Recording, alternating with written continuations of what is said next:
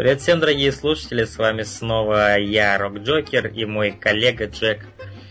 Hello. Да, сегодня мы записываем уже, наверное, это третий, да? Третий. Это третий выпуск нашего подкаста, Разбор. и уже 21 выпуск JG Show. Да, в общем, наше отделение Show, вот это вот, которое называется «Разговоры о кино», э, третий подкаст, э, так что да, надеюсь, вам понравился предыдущий, и вы пришли сюда, чтобы послед- э, послушать уже этот. А в предыдущем мы вам обещали, что посмотрим целых три фильма, вот, и все три фильма мы будем сегодня обсуждать, именно на них будет э, больше акцент, но изначально, конечно же, мы должны поговорить по традиции об определенном э, годе в кино, и сегодня это будет 2010. 2010 год. Вот так мы отодвигаем рамки все дальше и дальше. Да. Да. И ты знаешь, а когда я кинул взглядом мою ленту оценок в этом году, а, оказывается, год был очень-очень хороший. Наоборот, очень плохим получился, можно сказать. Э, наверное, самый такой низкооцененный мой- мной год из тех, которые мы успели обсудить. Вот. Я себе наметил, будет проверить. а, я, я себе наметил, а, что, о чем я буду говорить, поэтому даже на кинопоиске сейчас заглядывать не буду.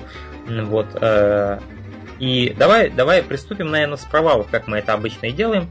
А, э, Я, я начну с себя. А, как- какие фильмы, на какие фильмы я возлагал какие-никакие надежды, и в конце концов они не оправдались. И первый фильм такой, это «Механик» с Джейсоном Стэтхэмом и Беном Фостером. А, Почему я возлагал на него надежды? Был такой период в моей, так скажем, в, в моей киножизни, ну, я смотрю кино, вот, и в какие-то моменты мне начинают нравиться определенные актеры, периоды. Вот. И в один из периодов Бен Фостер был очень э, высоко оценен. А, Я посмотрел с ним поезд на Юму, где он просто прекрасно сыграл роль второго плана злодея такого. Я посмотрел «Клиент всегда мертв», где он играл тоже одну из второстепенных ролей, но он часто появлялся в кадре, и в этом сериале он тоже очень хорошо себя проявил. И, конечно же, больше всего он меня порадовал в фильме «Пандора» эм, космическом, космической тематике, если кто видел, я думаю, знает. Там он тоже, там он уже сыграл главную роль, и он мне очень понравился. И в фильме «Механик» он играл э, на пару с Джейсоном Стэтхэмом. А, Вот, и мне показалось, что это должно быть что-то интересное, но в итоге я получил просто э, самый, самый типичный боевик э, с э, абсолютно не трогающим и неинтересным твистом, и он меня разочаровал в итоге.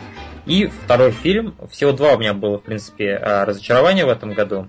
Второй фильм это «Повелитель стихий». Дело в том, что я являюсь большим поклонником анимационного сериала «Аватар. Легенда об Аанге».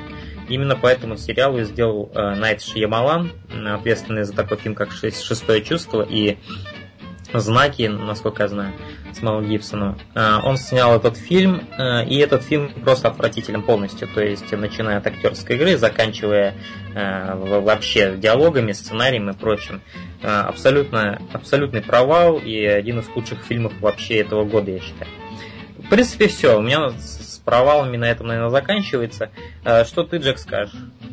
Ну, соглашусь, опять же, с повелителем стихии, этим Шхималаном, который мы как-то некогда обсуждали его провальную карьеру, так скажем, и сразу же а, минус каждому фильму, где присутствует имя этого режиссера Да. Шхималана.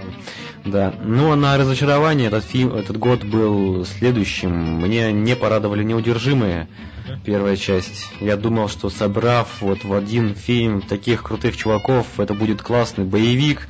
А на деле оказался так, трэш. И имена не совсем такие, звездные имена актеров не вырулили этот фильм в лучшую сторону. То есть там сюжет получился простой-простой. И все такое не цепляющее. А хотелось бы большего. А, Ну, это как раз-таки было восполнено во второй части.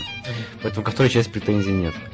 И, наверное, можно сказать про а, туриста, а, где главную роль играет Джонни Депп и Анджелина Джоли. А, Когда трейлер был, выходил в кино, там играла песня Мьюз, не помню, то ли Starlight, то ли какая-то еще, но это одна из моих любимых групп. И меня так зацепило это все, что я думал, блин, классный будет фильмец, авантюристический такой. А на деле оказался таки опять слабым и оставил после себя такое неприятное послевкусие. Ну, на этом разочарования, пожалуй, закончились. Ну, кстати, насчет э, туриста я сейчас скажу пару слов, но в другой уже рубрике, так скажем. А, находки. Вот я, например, для себя считаю находкой фильм «13». Это такой мрачный фильм, который мне неожиданно понравился. Я вообще, я вообще не собирался его смотреть, но мне посоветовал один человек его. И я как-то ломал себя самого посмотреть этот фильм. Это, ребят, это прекрасный фильм на самом деле. То есть он, конечно, не выдающийся, я не могу про него так сказать. То есть он не станет классикой, но он, он, он прекрасен другими вещами. И он очень мрачный. И э, вплоть до концовки. И сама концовка мне тоже очень понравилась. Э, очень советую вам его посмотреть, не буду ничего о нем спойлерить. Э, скажу, подожди, подожди, это тот, который Михалков снял? Нет, Михалков снял 12. Ой, подожди, а, 12, а там играет Стэтхэм, да? Там играет Стэтхэм. Все понятно. Да. Вот. Э, Причем он играет там очень довольно-таки промежуточную роль. Эм, вот. Так что 13 для меня находка на самом деле.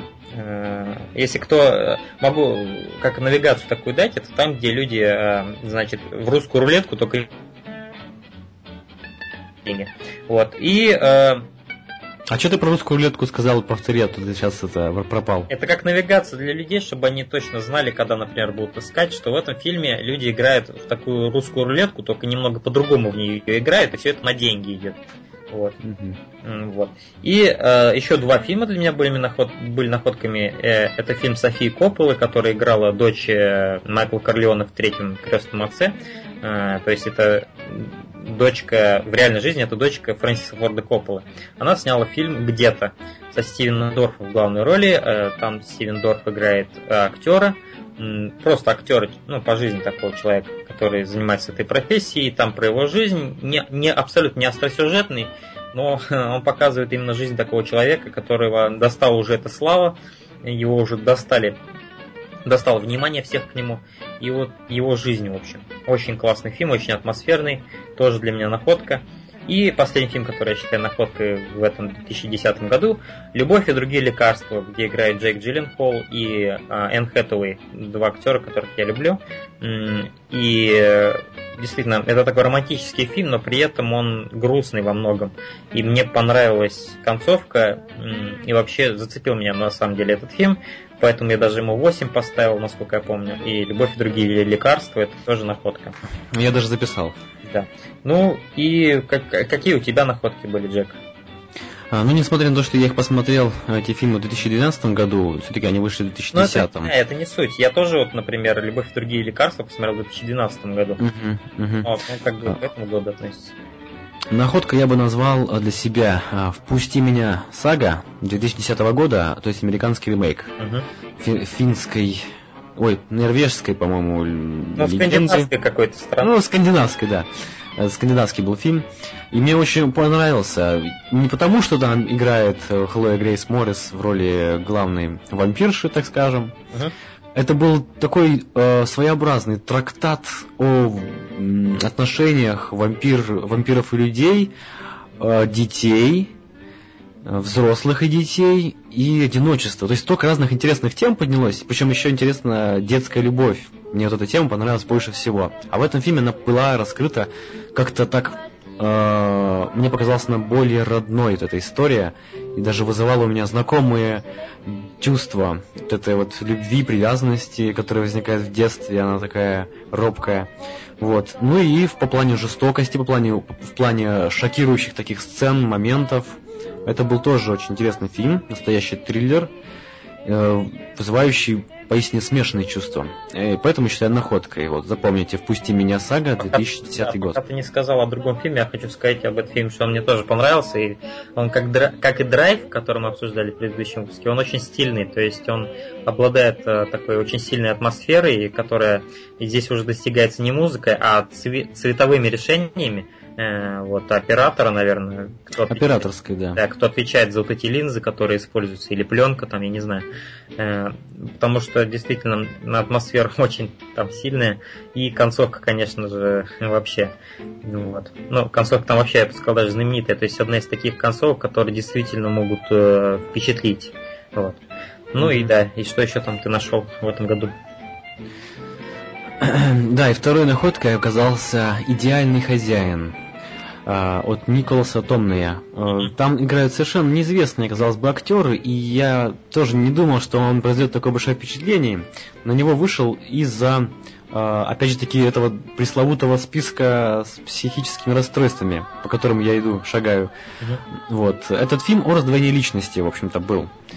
И мне он, меня он поразил, потому что там было совершенно невероятнейший поворот событий, смена э, мест антагонистов, протагонистов, то есть они меняются местами, можно сказать, и ты не знаешь, за кого ты болеешь все-таки. И, в общем-то, интересная подача как бы вот, сюжета. Мне это чуть-чуть напомнило фильм э, «Кожа, в которой я живу», новый. Uh-huh. Ты его смотрел. Там имеет место вот эта суть наказания. Кожа, в которой я живу, вообще сильный фильм. О, там бесподобный фильм, конечно. Говорят, что книга гораздо лучше, я не знаю.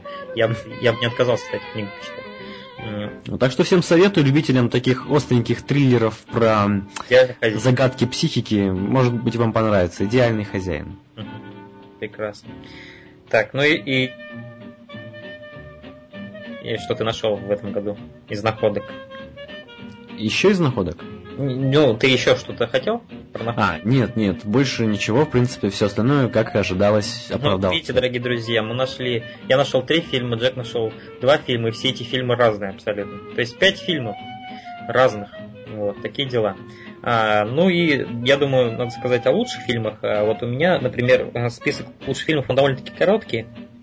Но туда не вошли, например, такие хорошие фильмы, как «Скотт Пилигрим против всех», э, и еще там что-то было из того, что мне понравилось. Но я решил выделить именно действительно прямо лучшие фильмы 2010 года. Вот. Э, и это «Начало» Кристофера Нолана. Это фильм, который вообще, наверное, войдет в, входит в десятку моих самых любимых фильмов за всю историю. Э, вот, это действительно, я ходил на него в кинотеатр, это потрясающее кино. Э, Погребенный заживо с э, Райаном Рейнольдсом про человека. Весь фильм снимался в гробу, и больше там ничего нет, кроме одного человека, который пытается понять вообще, как выбраться из этой ситуации. Прекрасный фильм абсолютно. 127 часов в том году был тоже хороший фильм, похожей тематики, но «Погребен заживо», на мой взгляд, вообще гораздо лучше. Эм, «Рапунцель. Запутанная история» – прекрасный мультфильм, который доставил мне море веселья и море позитива. И очень чистый фильм, без сальных шуточек. Ну, диснеевский, в общем, классический диснеевский фильм, вот, э, который, несмотря на то, что 3D, очень же следует канонам тех самых рисованных фильмов вроде Алладина или э, «Красавица и чудовище», то есть действительно добрый и интересный мультфильм. Вот. Э, социальная сеть, э, вот, про, в общем, снятый Дэвидом Финчером, одним из моих любимых режиссеров, э, основан на реальных событиях. Прекрасный фильм, действительно интересный. Про создание Фейсбука. Да. Легенда ночных стражей от э, Зака Снайдера, о котором мы обмолвились в предыдущем выпуске. Прекрасный фильм, действительно отличный там, отличный спецэффект и действительно очень интересный сюжет и подача действительно такая клевая. Ну и «История игрушек 3» — это мультфильм, который выбил у меня слезы из глаз, потому что я смотрел первые две части, причем смотрел их выходили, то есть это в глубоком детстве было, и видеть вот это завершение истории, причем такое качественное и э, такое соответствующее по духу предыдущим частям, несмотря на такой большой промежуток между ними э, вот, во времени, э, просто очень трогательный фильм, и от меня он заслужил даже 8 баллов. Вот. И все, в принципе, это все фильмы, которыми я бы прям вот выделил в этом году. То есть они получили высшие оценки, да? Ну вот они получили от 7 до 10, вот эти фильмы. Угу. Ну, э, я тогда назову просто те, которые получили десятку. И ты не поверишь, дружище, у нас с тобой э, три совпадения.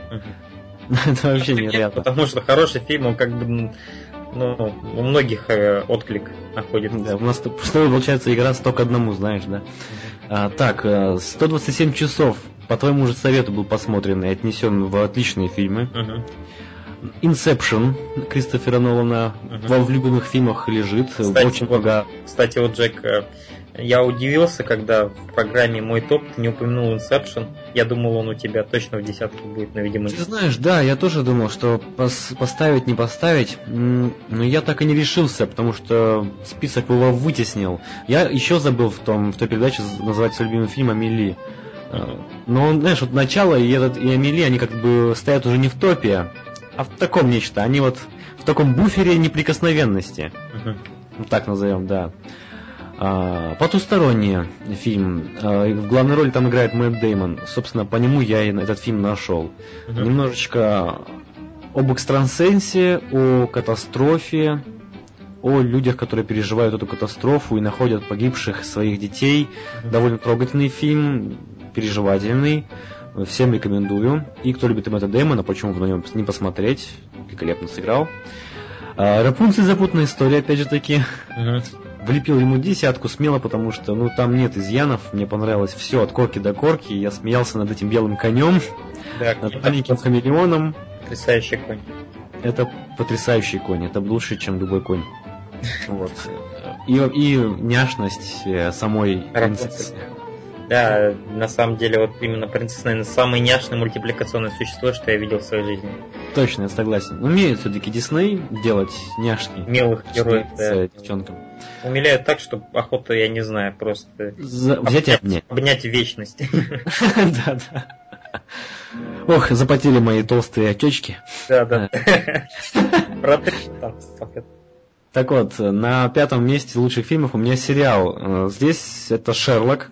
Угу. Это практически даже, можно сказать, и, и находка своего рода, но это и лучший, на мой взгляд, э, сериал, который я смотрел. Это даже не сериал, это фильм, поскольку серии длятся довольно долго. И причем их мало очень, как будто да, и почти разорванные в каждом сезоне. Вот, э, все советовали, все советовали. Я-то не хотел посмотреть его, потому что я был...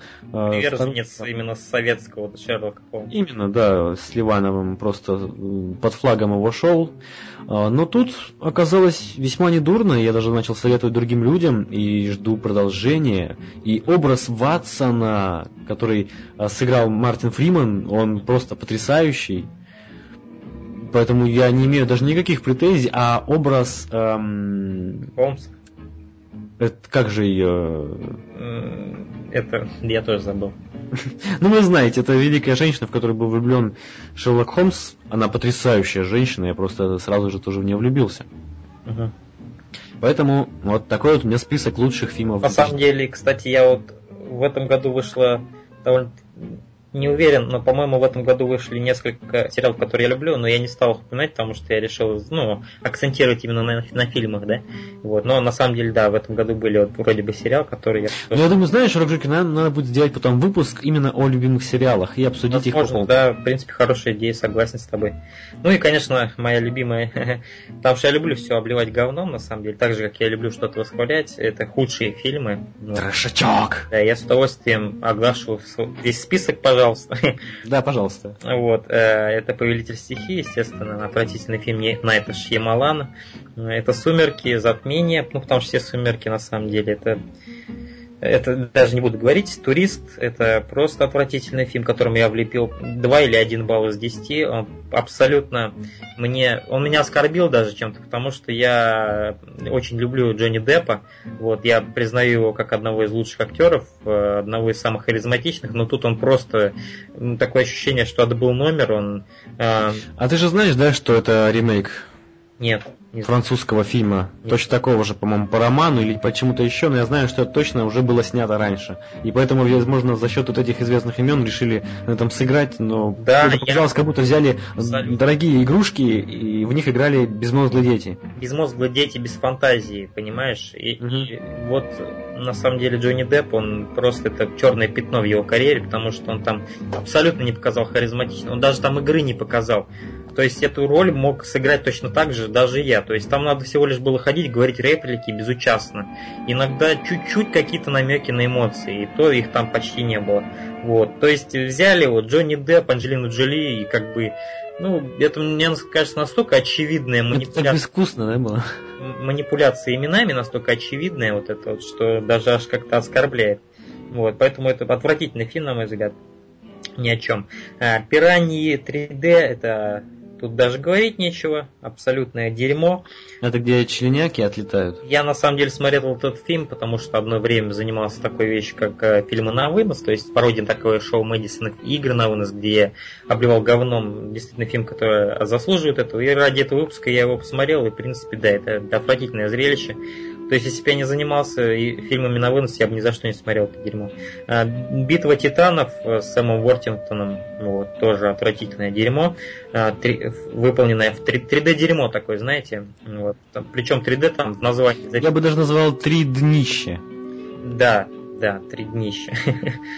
Вот, то есть я, я даже ходил на это в кинотеатр, э, и я, конечно, разочаровался. Вот. И так, Skyline это фильм про инопланетное автомобиль. Вот тут я с тобой согласен. Это абсолютное говно, кал. Вот, э, и те, кто, кому нравится этот фильм, они как бы у них отсутствует чувство вкуса, возможно даже мозг отсутствует. Яйца судьбы наша Раша, вот это фильм, ну тут даже говорить мне кажется нечего, то есть причастие здесь вот э, Галустяна уже о многом говорит. Э, и Обитель зла 4, конечно же, отвратительная, самая худшая часть франшизы, на мой взгляд, на данный момент. Угу. Вот. И «Вампирский засос». Это фильм, который был призван высмеять э, «Сумерки», но при этом стал еще хуже, сам стал хуже, чем «Сумерки», что я, в принципе, ну, как бы сложно, чего сложно достичь, но они этого смогли достичь. Поэтому «Вампирский засос», да, тоже один балл от меня получил. Ну, в общем, э, все, это все с моими фильмами. Что у тебя, Джек, что тебя, возможно, оскорбило, выбесило и вообще говно. И вообще говно. А, про Джонни Деппа хочу обмолвиться снова. Я посмотрел «Ромовый дневник», а, где он сыграл главную роль, и мне не понравился этот фильм, хотя я поставил средний балл, то есть 5 из 10 по моей шкале. Угу. Он такой, мне показался скучным, нудным, и Джонни Депп не очень-то и подходит на эту роль. Это такой актер, которому нужно давать э, такие богатые роли для перевоплощений, как в Чарли Шоколадная фабрика, как в Алисе стране чудес. А тут он простого такого пинчугу сыграл, блин, как Макс Пейн в третьей части. Короче, Джеку это не идет, потому что он такой красавчик, да, и как бы не очень веришь. Ну да, он красавец-авантюрист, хотя ему идет вот эта шляпа с усами, кабриолет и все такое. Угу. Ну, это ни о чем. Фильм про журналиста, в общем, скучный никакой. По-моему, это тоже по какому-то роману снято. То есть, опять-таки, книга была бы лучше, если бы я бы ее, допустим, прочитал. Потом идет э, Санктум, э, такой вот триллер про водолазов. Ага. Немножечко разочаровал меня тоже. Смотрел я этот фильм, и там причем тоже играли на имени. Э, Джеймс Кэмерон представляет. То есть... Да, да, да. Там очень была такая пиар-компания угу. большая. Ну, люди ну, люди рассчитывали на какое-то приключение, действительно, а получили, возможно, такую историю по мотивам какой-то ну, настоящей истории, да, с вкраплениями других историй, которые режиссер, возможно, слышал, там, что происходило с другими людьми. То есть он все это как калейдоскоп собрал там. Вот, в общем, да, реалистично. Да, тут больше красивых имен, названий, само название Санктум. Там э, красивое стихотворение про построил замок Куглахан. Он читает интересное там. Но вообще фильм не запоминается ничем. Даже, я бы сказал, фильм э, «Спуск» про пещеры, и то круче. вот. Потом фильм «Игла». Вот я смотрю и думаю, что за фильм, как я его посмотрел и о чем он. Тоже не понимаю. «Игла» э, Джон В. Сото. Не слышал. Режиссер, поэтому вот я понятия не имею, но он у меня в худших стоит. Ну, видите, ребята, мы же говорили вот вам об этом, что когда даже фильм очень сильно забывается сразу, то это уже говорит о том, что он, возможно, ни о чем и а, плохо снят. А, ну все понятно, вот сейчас закинул синопсис. Э, это триллер, люди получают шкатулку и начинают погибать. Ну, то есть э, стандартные зарисовки с плохой актерской игрой. Клише, клише все. на клише. Да. А после чего идут первые люди на Луне. Это такой своеобразный фильм, он может понравиться. Там довольно забавные спецэффекты в стиле 20-х, 30-х годов, когда кино зарождалось. В нем что-то такое постановочное, театральное, даже чрезмерно красивое, такое нарисованное, а, нереалистичное. Про то, как люди полетели на Луну совершенно фантастичным способом, изобретя какую-то мазь, которая лишает предметы и гравитации. И вот они на Луне высадились, без скафандров ходили, какая-то ерундистика получалась, в общем. Но хотя и актеры играли довольно неплохо. Но все равно это был слабый, слабый, слабый фильм. И на последних местах самых ужасных, жутких фильмов, это, как всегда, триллеры, все документалки у меня по традиции. Uh-huh. Проклятая больница Чанги, по-моему, корейский или какой-то азиатский фильм. А, собственно, понятно о чем, по, названию. И интервью с призраком. Тут почти то же самое. Люди идут с камерой в какой-то дом, чтобы вызвать призрака, и все помирают. Абсолютно пустой, безмозглый фильм. Вот такие вот. Ну, я думаю, обитель зла бы ты туда тоже записал бы, да, четвертый? А кого? Обитель зла 4. Обитель зла 4, да, действительно. Там было столько, столько Ненужного slow-mo, что ненужного slow-mo. Даже них состоит. смотрел часы и думал, «А, когда же это уже кончится? Когда же уже пуля долетит до этого черепа. Мгм. Вот. Да, ну то есть, да, действительно, ну, плохих, действительно плохих фильмов было предостаточно, причем мы ведь не смотрели все фильмы этого года, а их было, наверное, около 200, да? Э, Мы посмотрели такие самые такие, ну, в основном самые такие известные, причем из них гов- говна очень много оказалось. Это печально, конечно. Ну, приходится смотреть э, как бы всю массу эту, чтобы отсеять и вычленить для себя хорошие. Чтобы были находки. И, в принципе, ради трех находок, вот как для меня, в принципе, это толстело, на мой взгляд. Вот. Ну, ладно, я думаю, мы поговорили о, о 2010 году. Такой там получился вот э, разнообразный, интересный. Э, принципе, да.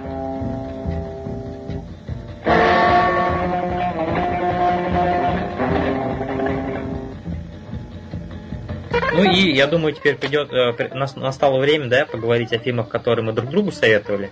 Э, Я, например, сказал Джеку посмотреть э, «Заводной апельсин» Стэнли Кубрика, а а он мне советовал посмотреть фильм «Нел».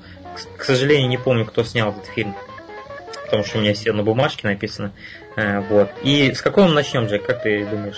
Ну, давай, наверное, с э, твоего посоветованного фильма «Заводной апельсин», поскольку я вот, у меня свежо, я как раз сегодня оба фильма посмотрел. Хорошо, на самом деле я вот его не смотрел, хотя хотел посмотреть, чтобы лучше с тобой говорить, но на самом деле я его пересмотрел около трех-четырех раз, поэтому я думаю, достаточно мои познания будут достаточно пригодными для беседы с тобой. Вот. Ну что ж, давай обсудим, обсудим заводной апельсин. э, Да, вот Стэнли Кубрик, конечно, классный э, режиссер. Мне нравится в нем операторская работа, которую он применяет, э, такие фронтальные позы камеры. И даже вот начало фильма, он практически как в Одиссее, тоже сначала показывает черный экран, потом показывает красный экран сначала, а потом только начинаются уже титры. Мгм, И как всегда, излюбленная классика. Классические произведения. мгм. Вот, Людвиг ван Бетховен. Да. Короче говоря, Просто- этот фильм... Извини, перебью тебя. Просто Мгм. прежде всего скажу, что фильм снят по книге. Вот. Э, Да-да-да, по роману я это в финальных титрах уже понял. Энтони Бёрджеса, да. Ну, я думаю, так книги и надо снимать. Так же броско, э, так же воспроизведят такие же образы. Ну, особенно что- если это заводной апельсин Энтони Бёрджеса, да. Потому что это так настолько э, бросает вызов моральности, так как бы вызывая на дуэль, просто в лицо плюет э, твоим м, твоему мировоззрению, твоему вот этому моральному, моральным принципам. Вот нрав- что интересно, Джек, э, прежде всего хочу сказать, что этот фильм снят был довольно давно, когда общество не было таким, как он- каким его показал э, Стэнли Кубрик, потому что это антиутопия. Но сейчас мы наблюдаем практически вот именно такое общество во многом. Э, Да, растленная. жестокое, аморальное, э, которое... э, вот жестокости много же вот, в нашем современном э, обществе. И э, в какой-то степени этот фильм пророческий. Он был антиутопией, и антиутопия воплощается во многом.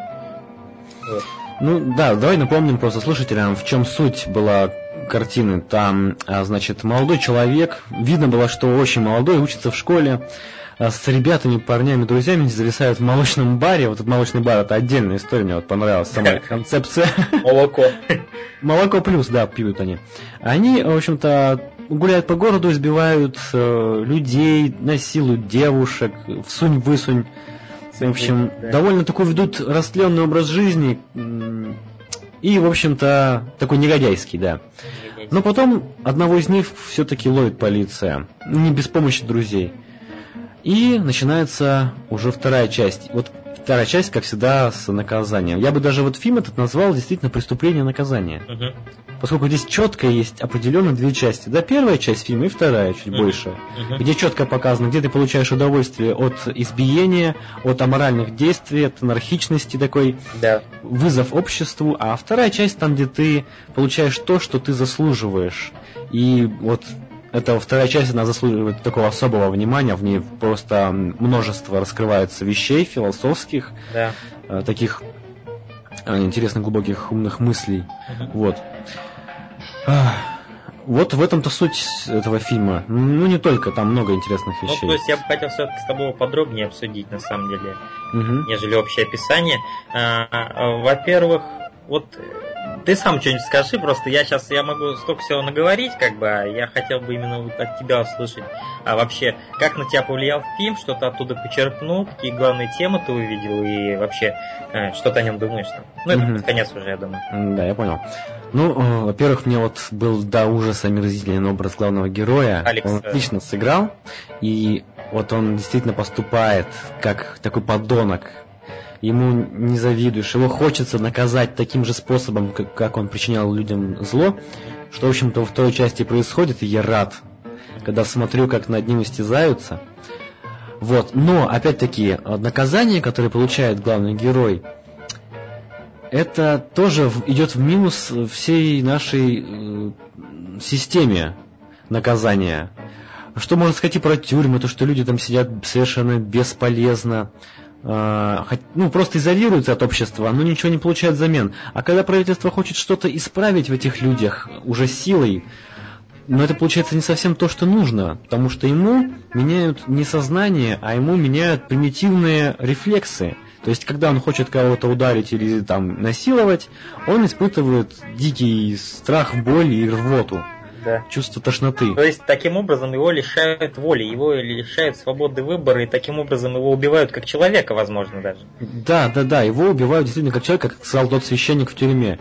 Э, Он хочет ударить, он хочет э, трахнуть ту телку, но он не может этого сделать, и поэтому он чувствует себя ограниченным в способностях. Из этого ему хочется выброситься из окна, когда тем более его песню, любим, э, любимую композицию делают ненавистной ему. Да. Вот это было самым жестоким, на самом деле, со стороны вот этих лекарей, которые что хотят, то и воротят. Э, Ну да, знаешь, д- даже двойственность испытываешь. Вроде бы это хорошо, ведь он сделал столько зла, ему нужно, вот пускай страдает, пускай, пускай, вот тыкнем его лицо в грязь, так вот. Ну это не только о нем, конечно же, я имею в виду такой собирательный образ вот этой э, гопоты нашей отечественной, Да. да, которую также хочется ткнуть. А с другой стороны, действительно жестоко со стороны врачей, которые поступают так. Это и, и действительно жестокость, негуманность. Да. А, Действительно, я считаю, что вот этот неприемлемый э, способ, потому что человек не сам осознал что-то, а его, по сути, он, он лицемерил всю, всю дорогу, что сидел в камере. То есть он притворялся таким набожным, притворялся таким человеком, который это, да. То есть он, и он сам на все это пошел, лишь бы выйти. Но он в, силу своей молодости не осознавал, чем для него это обернется. А обернется для него это тем, что э, те вещи, которые он любил, какими бы они омерзительными не были, они станут для него просто, как сказать, э, он не сможет, он э, то, что он любил, оборачивается против него, так скажем. И даже то, то самое светлое в его жизни, что было, любовь к музыке, то, что действительно можно в нем похвалить в какой-то степени, любовь к классике, а, и любовь именно к э, вот этой вот э, именно композиции Людвига Девятой симфонии. девятой симфонии. А, И как бы вот это самое святое у него забрали, причем насильно. Он не хотел, чтобы это произошло, но это с ним сделали. А, И, конечно же, в конце он, наверное, вот эти последствия его вот этой жизни, его этих решений, они обрушиваются на него.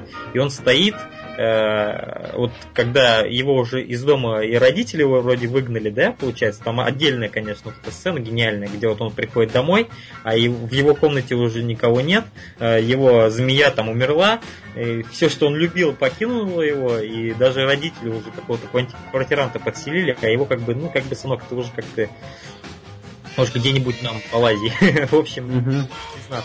И вот эта сцена, где он стоит, э, смотрит на воду с таким ошарашенным видом, и он не знает, что ему делать дальше, куда, куда податься, что делать. Но он посмотрел на мост со с мыслью о самоубийстве, это точно.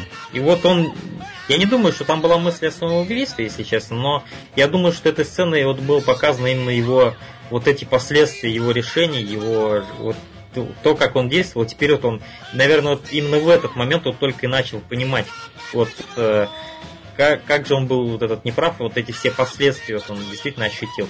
Вот. И То есть, если он, например, в тюрьме играющий лицемерил, то здесь он уже действительно не может ничего поделать. То есть, он не может и даже и насилие применить, он ничего не может сделать в своей жизни.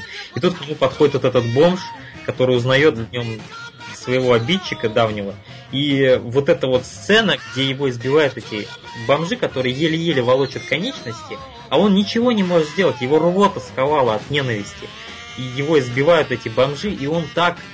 И вот он говорит, что вы, вы не поверите, дорогие мои друзья, потому что он же как повествователь, из-за кадров голос mm-hmm. что вот эти вот дряхлые старикашки меня били, а я ничего не мог поделать и лежал там как кусок говна. И вот действительно это наказание, оно так сильно на него обрушилось, что вот он уже сам себя полностью ненавидит за то, что он не может избить этих стариков. И э, там вот это одна из главных тем, что вот, преступление и наказание, да, действительно, угу. и лишение человека, правильно ли это? Вот, например, для общества это будет хорошо, да, что он не сможет ничего плохого. Да, да. Но с другой стороны, это просто антиморально, это, это нечеловечно поступать так с другим человеком, забирать его личность, так скажем. Вот, таким образом. Э, и э, еще что ты можешь сказать о фильме? Еще не очень хочу выделить атмосферу 70-х, которую передали в фильме. Вот это вот а-ля в цветах, безумная прическа мамаши, главного Но героя. Заметь, что это все происходит в будущем, на самом деле, потому что э, там, как описываются вот эти будущие методики, вот эти вот, э, и общество такое немного, то есть это уже идет не наши, не современные дни, то есть это не 70-е, это какая-то альтернативная реальность. То есть... Да, наверное, альтернатива, да, да, да. То есть это вот это... Потому что анти... это чересчур вычурно смотрится. Анти... Антиутопичное общество, вот это такое вот, так сказать. Угу. То есть все плохо там, на самом деле. Да, там жуткий район. Ну хотя все это узнается. Ну да, то есть снимали 70-ки, естественно. Да, это такое интересное вот. Это ну да, это будущее. Как люди представляли будущее сейчас. Мне это интересно, это потрясающе передано. А когда главный герой подходит к витрине с музыкой, там на переднем плане висит постер Кубриковской 2001 год Космической Одиссеи. Да, это такая пасхалка. А вот, кстати, вот об этой атмосфере, о которой ты упомянул, я бы это все сравнил с Fallout 3, потому что там вроде как будущее, но там очень много с 50-х, да? А, ну, да, 50-е, Это смесь, смесь эпох. И так как снимали в 70-х, а говорят о будущем, то это тоже что-то такое подобное. То есть, то есть смесь 70-х и будущего. Вот это такая интересная. Ну и саундтрек, конечно, просто великолепно, на мой взгляд. Саундтрек, он такой повторяющийся, да, но он в, просто в мозг тебе влезает, особенно Синген in the rain, вот этот I'm вот... singing in the rain. Да, да. И сцену насилия. Почитать на кинопоиске, там, знаете ли вы, там писали, что после этого фильма многие подростки в Великобритании начали распевать эти песни, в общем-то, избивать людей. То и есть это пород тупое быдло, которое смотрело именно на то, что им нравится, то есть на сцену насилия, да. и чем это все сопровождалось, и как это все было обставлено, ведь не в этом была суть, не это хотел режиссер показать. И, конечно же, быдло всегда будет именно брать это самое плохое, и будет это как бы... Копировать. Проецировать на себя и делать. То есть, да.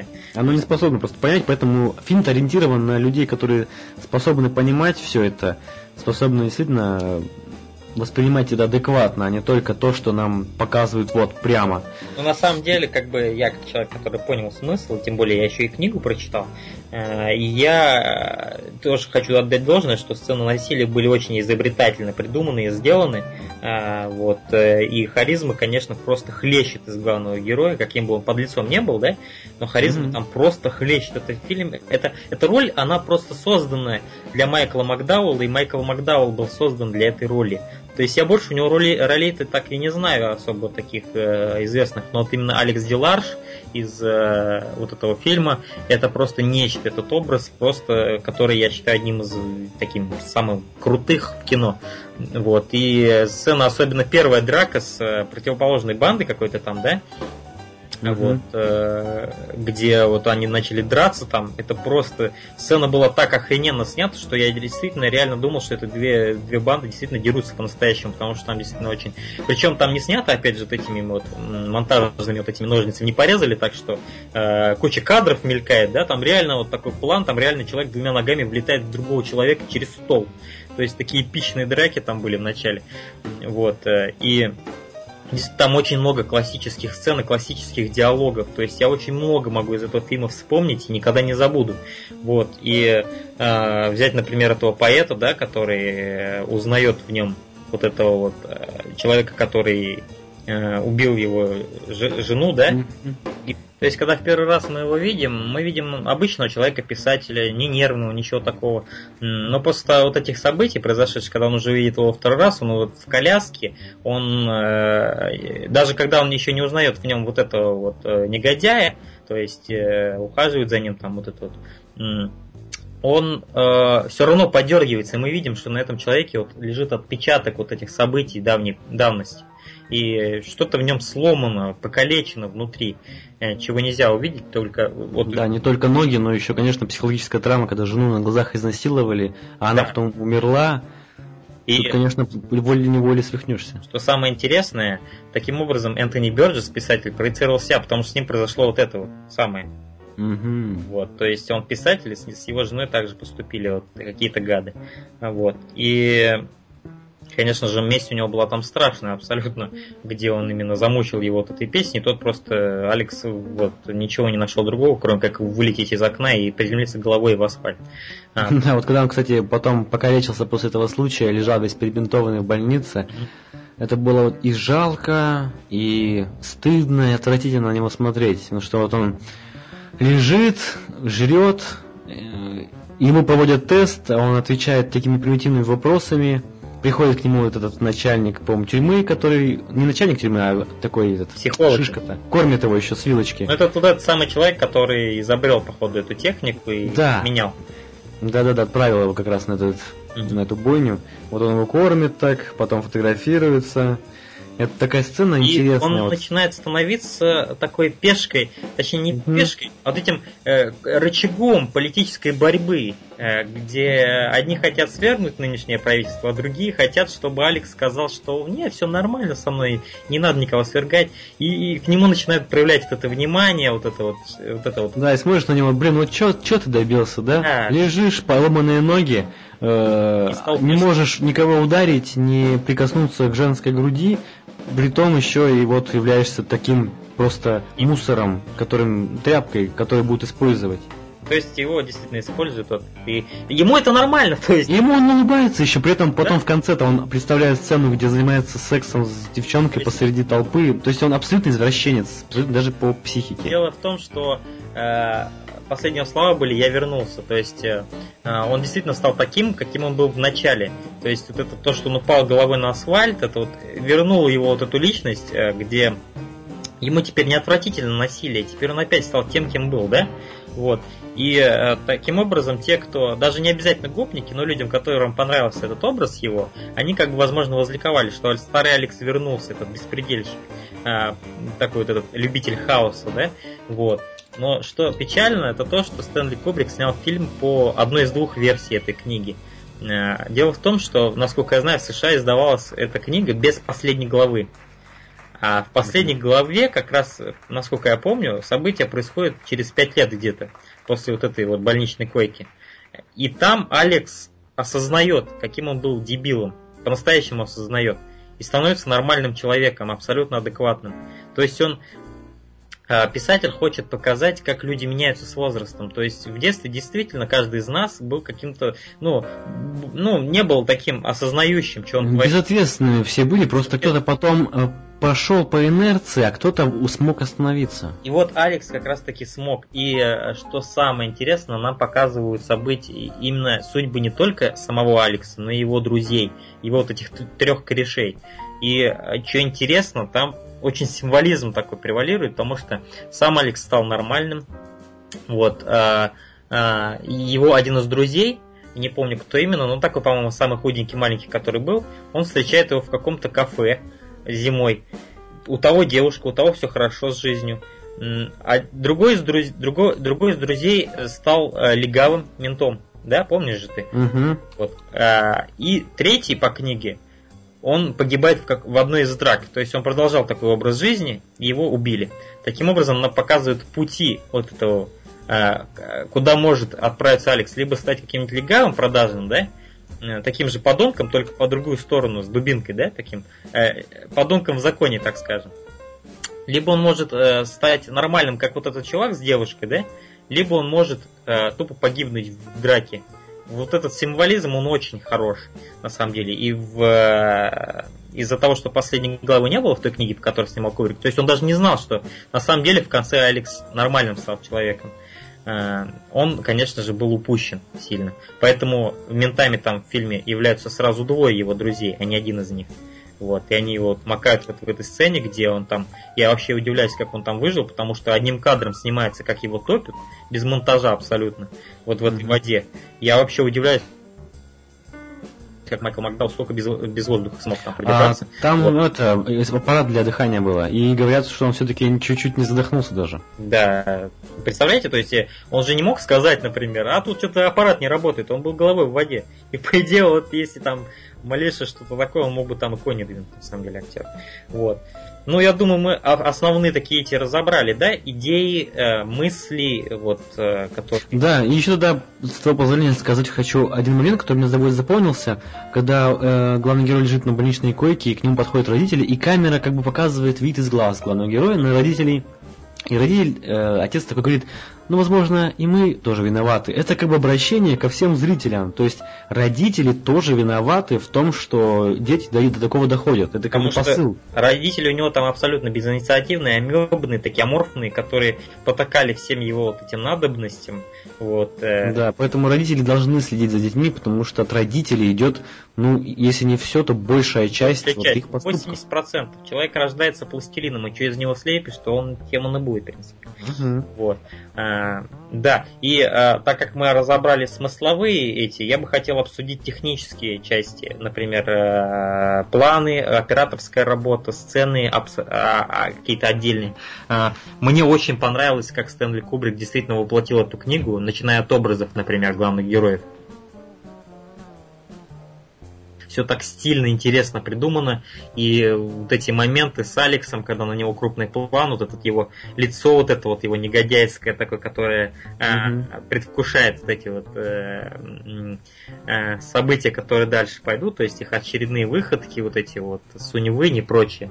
Э, вот. Э, то есть действительно мне понравилось, как костюмеры вообще поработали, вот придумали эти э, образы, потому что в книге ну, сильно так детально не описывается, как они выглядят. То есть там говорится, что они в хоккейной защите, вот это у них на яйцах висит там mm-hmm. и прочее, так, такие одеяния, сапоги, которые в книге называются говнодавами, причем э, транслитом так, знаете, написано, то есть э, написано английскими буквами, но при этом говнодавы английскими буквами. То есть э, сам образ, вообще, э, есть такая в фильме фишка, как э, нацит, то есть нацитые, то есть люди, которым от 11 э, и до 19, да, то есть как они разговаривали, типа это в будущем была такая мода, некоторые словечки говорить на таким похожем на русский язык. То есть, э, если ты слышал, то есть, если ты не в дубляже смотрел этот фильм, то ты мог заметить, что герой Майкла Макдауэлла, то есть э, Алекс, иногда говорил слова русские с акцентом. То есть, он, например, говорил мальчик, вот там, и там други, да, и...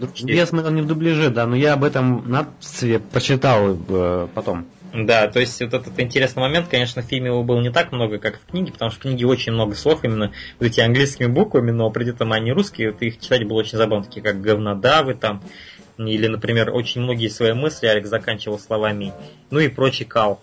И вот кал тоже с этими буквами. Вот. Мне на самом деле понравилось очень много вот таких сцен. А, опять же, это э, начальная сцена драки, сцена с бомжом тоже там. То есть операторская работа действительно Стеда Кубрик создала очень оригинальное кино. И вот э, он действительно, я думаю, это кино действительно на уровне самой книги. То есть это действительно великолепная экранизация книги. И саундтрек мне тоже очень понравился, на самом деле, особенно главная тема там которая... Главная тема очень отличается, она будет ее найти обязательно. Она, она у меня даже в записи где-то есть, ВКонтакте тебе скину. А, то есть она ей и начинается, и заканчивается фильм, насколько я помню. Угу. Вот поэтому, да. Я бы тоже похвалил бы операторскую работу. Мне потому что нравится. Она очень похожа на оператора, который Тарковский брал для своих фильмов, тоже похоже. То есть много нестандартные ракурсы. Таких, много общих планов и общие причем, планы. Причем, причем долгие дубли. Обожаю вот долгие дубли в фильмах, да. когда с одной точки актеры очень долго играют, и это разворачивается практически целая сцена. Да. Я вообще это, как и Джек, я это очень ценю, потому что я сам хотел только что об этом сказать, что очень много сцен, где действительно они идут долго и одним, одним дублем. То есть э, одним таким вот беспрерывным. И ты видишь действительно вот эту актерскую игру и вот это вот выучивание текста безупречное. То есть вот то, что так это идет, ты действительно лучше воспринимаешь это, как вот по-настоящему. То есть когда много кадров и вот этот монтаж, это, конечно, легче, но ну, легче не значит лучше. Это наоборот да, даже да. значит хуже. Еще меня удивило наличие множества произведений искусства, наполненных фаллическими символами, символами женского начала. Ага. То есть это мягко выражаясь. Да. Это как бы, знаешь, можно расценивать как действительно дань будущему, или же как посыл, говорящий о том, что с каждым днем, в будущем, опять-таки, становится все больше и больше расливающих материалов. Угу. То есть развращение большего. Такие картины, причем откровенные. Вспомни только те столы э, в баре молока в виде девушек. Да, эти столы. Причем обнаженки в этом фильме достаточно много. По-моему, этот фильм даже был запрещен до 99 -го года в Великобритании. Ну да, он, он был там запрещен, да. Я даже не уверен, сам Энтони Бёрджес его увидел или нет. Вот. Э, и э, ну и опять же, главный герой, его шайка, там очень многие тоже такие интересные моменты попадаются. По, например, как вот байбаза вот это вот э, за место вожака, как вот он э, это классическая абсолютно сцена, где они в замедлении идут по тротуару. Да, и он, он думает, и вдруг начинает Да, он думает, что ему дальше делать, и тут начинается его... Где-то из какой-то форточки играет его э, вот этот вот Людвиг Ван, 9 симфония, да, и наполняет его решимостью взять лидерство в свои руки, он начинает просто избивать их всех там своей этой вот... Э, э, что у них там, кстати, в руках было? Палки какие-то, да? Ну, это как бы трость такая, а у него еще в трости был клинок. Вот, и там он действительно задает им жару и показывает, кто здесь главный. Таким образом, его шайка обо- обозляется на него в какой-то степени. Угу. Ну, это как вот, знаешь, у пиратов есть, э, когда они ему объявляют вотум недоверия, и как они там, в общем, собираются на сходку, дают ему черную метку и свергают. Угу. Так они его здесь и свергли. Но здесь они его свергли уже другим образом. Да. За спиной придумали план, как его подставить, и, в общем, подставили его. Ну, в общем, гад общался с гадами, гады предали гада, так скажем. Да, не будьте гадами, не будете в гадских ситуациях. Да. И поэтому э, для меня, скажу в заключение, этот фильм, я когда его первый раз посмотрел, он меня, я его просто не понял, потому что я был еще такой довольно-таки малец, э, вот, а когда я его уже посмотрел второй раз, я действительно оценил вот многие посылы, многие мысли, э, оценил действительно эту операторскую работу, сцены все эти, очень много классических сцен, можно назвать классическими, которые ты не забудешь никогда. И их вот в данном фильме для меня много поэтому это один из таких особых фильмов для меня. Я э, на данный момент его поставил ему 9 баллов, оценил. То есть, особенно фильм Стэнли Кубрика, который, наверное, мой любимый фильм вообще Стэнли Кубрика. Ну а ты как вообще в конце его оцениваешь этот фильм? Да, ну вот сегодня как раз его с утра прямо начал смотреть. Очень доволен просмотром. Прям так с упоением посмотрел. Все это мне очень нравится. Э, поэтому поставлю, пожалуй, тоже девятку честная оценка, да? То есть ты не натягиваешь ее не. Да, но это как бы не то, чтобы супер идеальный такой фильм. Я не очень люблю такие откровенные, знаешь, сцены, особенно женского насилия кино. Вот это именно такой вот материал был изначально, понимаешь? Да, да, вот.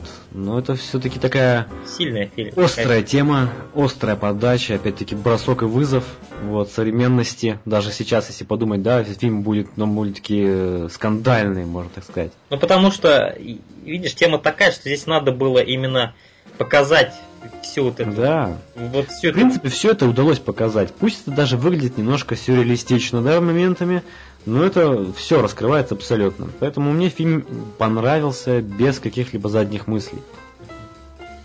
Да, я рад, что ты оценил, на самом деле.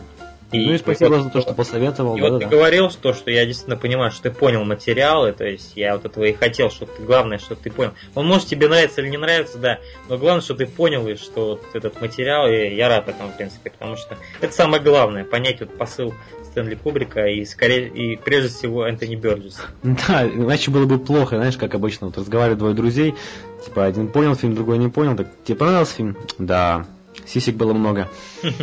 Вот если бы я бы так ответил, ты бы сразу бы положил трубку. Кстати, было там достаточно. Да. Ну, в общем, да. Мы оценили это действительно стильное и интересное, и оригинальное, и вызывающее кино. Вот. Э, такое просто кино, оно должно быть просто. Да. Аж... Ну давай теперь перейдем к фильму, который посоветовал тебе я. Да. Это фильм Нел. Это фильм Нел, э, которым, который я не помню, кто снял. Опять же, повторюсь. Эм, там играет, значит, Джоди Фостер, Лиам Нисон, еще одна вот эта женщина, белокурая, я забыл, как ее зовут, потому что я до этого ее, по-моему, вообще ни в одном фильме не видел. В общем, я вот думал, как описать этот фильм, вот, объяснить вообще, да, но это сложно, на самом деле, сформулировать. Э, то есть это фильм, то есть какой синопсис? Там девушка Нел, ее зовут, э, она, она такая, так скажем, я даже не знаю, как это объяснить я не очень могу даже описать ее персонажа, потому что ее и умственно отсталой вроде не назовешь. То есть, но при этом ее поведение действительно такое дикое во многом. И э, такое недоразвитое, так скажем. Э, то есть она придумала себе язык. Вот. У нее в детстве, в общем, она... У нее была сестра. И после определенного трагического события она, видимо, э, сильно это восприняла и она вообще жила как со своей матерью, которая тоже была такая немного странная женщина, насколько я знаю, отшельница. Вот. И, ну, к этому мы еще вернемся. В общем, фильм, вот, я даже не знаю, вот ты можешь лучше его описать, Джек?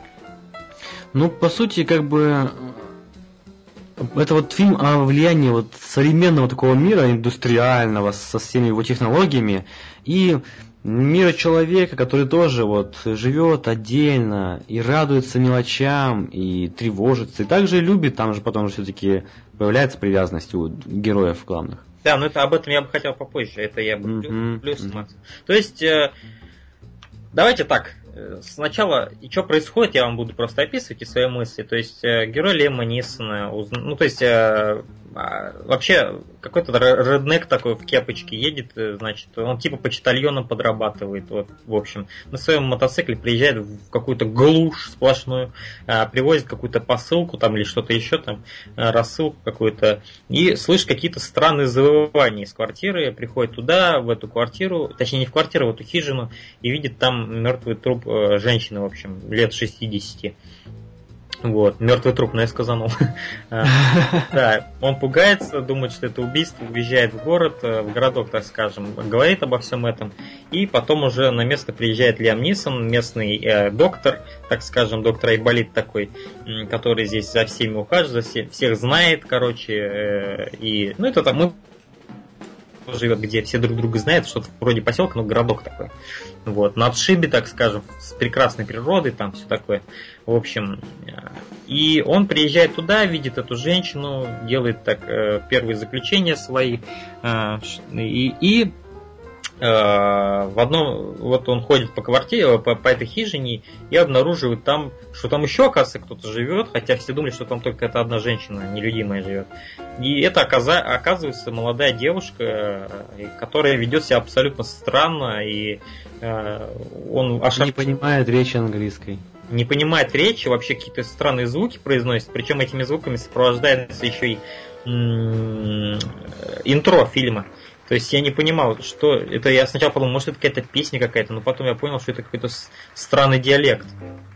И, но в голосе я сразу узнал, что это голос Джоди Фостера. Он у нее такой немного хрипловатый такой. Вот. И э, такая странная речь, это странное интро такое, под эти вот пейзажи красивейшие. И, в общем, он выбегает оттуда и э, туда прибегает вот этот шериф местный, уже с пистолетом уже думает, что там такое случилось, что там за крики. Вот. Его Лайм Нисон туда упроваживает, потому что понимает, что эту девушку они испугали, и что она какая-то немного другая, так скажем, что ее нельзя пугать. И, в общем, дальше идет вот эта вот борьба за эту девушку. Со стороны все, все сразу начинают интересоваться, репортеры, а, психологи, которые хотят, э, им просто интересно с ней поработать, так скажем, э, в силу своей профессии. Так, они эгоистично к этому относятся. Да, они хотели вернуть ее в жизнь, типа понимали, как так это оставить человека, вроде белого человека, не грязного такого, в лесу. Как это так? В нашем мозгу не ложится это. Нужно его вернуть обязательно в город. Да, они, то есть, они не оборачиваясь, не оглядываясь на то, чего хочет сама девушка, вот, аргументируя, что она же нам не сказала, чего она хочет, да? Она и не может, в принципе, сказать. Они хотят именно свою точку зрения, продвигают, что ее надо вот в жизнь, к людям, вот сюда, вот в город, э, и вообще надо ее изменить, короче, и все такое. И вырвать ее из ее среды, в общем, таким образом. Э, без ее, без ее согласия, так скажем. Ну а Лиам Нисон более тонко к этой проблеме подходит, он более понимающий такой человек, он более видит, как какая-то девушка, да, хотя он еще пока ее не знает толком. А, но он понимает, что нельзя ее просто так взять и вытащить оттуда и пытаться ее изменить. Это глупо. Вот. Но это понимают не все. Вот. Но а, еще один главный герой, это вот эта вот девушка белокурая. А, я сейчас даже, наверное, посмотрю, как ее персонаж зовут, чтобы не называть ее каждый раз белокурой девушкой. В общем, она тоже психолог, и она тоже хочет разобраться в этой ситуации, но она пока не знает, а, на чьей она стороне, на стороне вот этих вот амбициозных психологов, которые прям хотят ее исследовать, эту девушку, или на стороне Лиама Нисона, который более тонко к этой проблеме подходит.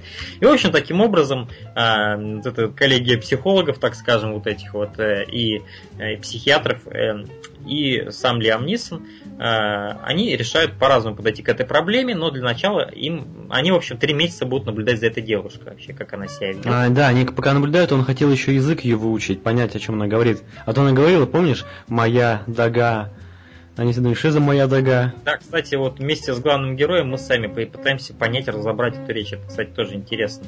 Вот, то есть мы смотрим вот это вот, пытаемся разобрать, что она хочет донести, смотрим на ее жест, что она изображает, полностью хотим понять. И действительно фильм увлекает вот этим, то есть что ты... Кстати, извини, что перебью, большая поправка. Там вот у нее мать, она по сути понимала английскую речь, разговаривала на английском, но у нее по-моему, была сломана челюсть до такой степени, что до дефекта речи. Она произносила все вот эти слова немножко искаженные, поэтому обучила своих детей так, как уж умела.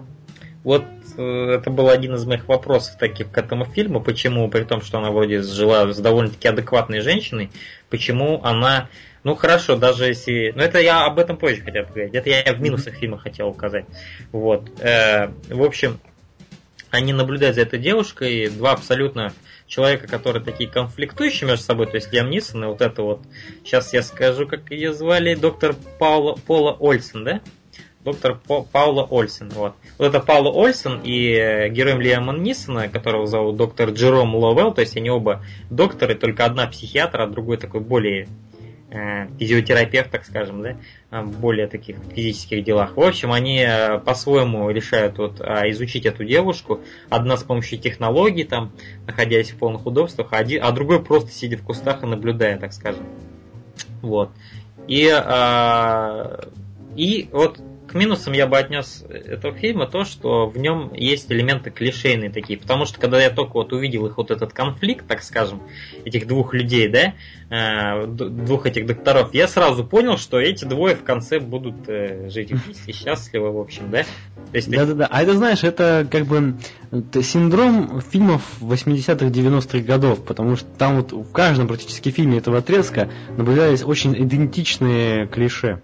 Да, я бы даже сказал, что это клише до наших дней дожило сейчас во многих. Ну, они особенно хорошо зародились вот в этот момент как раз. Когда вот эти два персонажа женские, это так э, э, друг на друга, и ты понимаешь, что да, эти две противоположности притянуты обязательно друг к другу. Вот. И, э, в общем, вот так и происходит. То есть они пытаются понять, что с этой девушкой, пытаются ее как-то объяснить ее поведение и, возможно, помочь ей. То есть, вот. Хотя здесь, опять же, намерения Лиама Нисона, они более видны, как такие более добрые. Потому что изначально намерения доктора Паула Ольсен, они такие чисто чистолюбивые. То есть она хочет заработать какую-то степень, там, да, с помощью вот этого проекта. Она ее как проект вот рассматривает, эту девушку. Но со временем она более человечными чувствами пропитывается к этому человеку. И э, со временем, благодаря этой девушке, вот эти два человека, одиноких абсолютно, да, хотя вот герой Лиама Нисона нам, кстати, почти не раскрывает вообще как человека. То есть его а, мотивация остается вообще для меня немного туманной. То есть я, конечно, понимаю, возможно, он такой парагон, да, добрый, все дела, э, вот, э, а, и э, чисто из доброты душевной он, возможно, хочет помочь этой девушке и сидит там в кустах целыми днями. Вот мотивация Лема Нисона, кстати, я бы отнес к минусам, потому что она не была раскрыта и не особо мне понятна. То есть это слишком просто, что он просто добрый и все такое.